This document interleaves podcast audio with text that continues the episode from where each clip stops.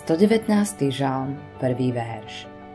Blahoslavený, ktorých cesta je bez úhony, ktorí chodia v zákone hospodinovom.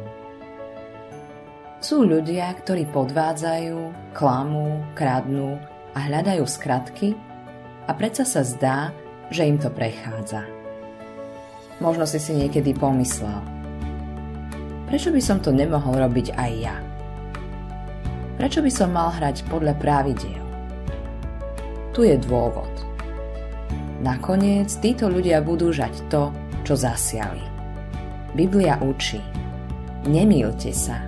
Boh sa nedá vysmievať. Čo človek rozsieva, to bude aj žať. List Galackým, 6. kapitola, 7. verš.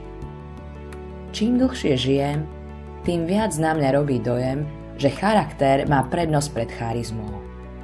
Videl som veľa kazateľov s dynamickou osobnosťou, ktorí vyhoreli, pretože sa nesnažili zachovať si čestnosť a bezúhonnosť. Žalmista Dávid napísal Rozumne si chcem počínať na ceste bez úhony. Kedy prídeš ku mne? Vo svojom dome chcem chodiť v nevinnosti srdca.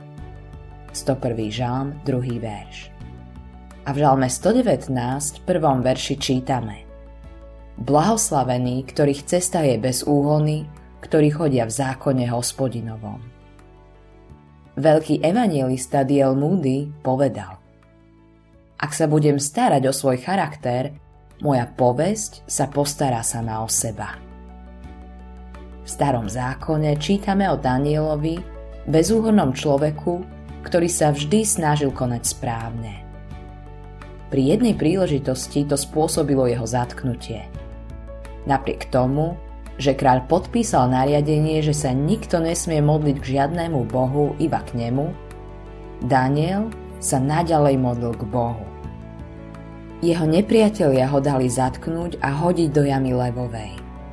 Aký to bol bezútešný scenár. Ako sa však tento príbeh skončil? Jeho nepriatelia skončili zožratí levmi a Daniel sa dožil ďalšieho dňa modlitby.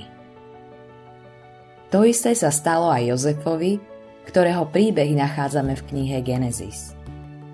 Jozef žil čestne a poctivo a hoci ho Potifárova žena falošne obvinila zo znásilnenia, nakoniec sa mu dostalo ospravedlnenia. Ak bude žiť čestne a poctivo, aj tebe sa dostane ospravedlnenia. Autorom tohto zamyslenia je Greg Laurie.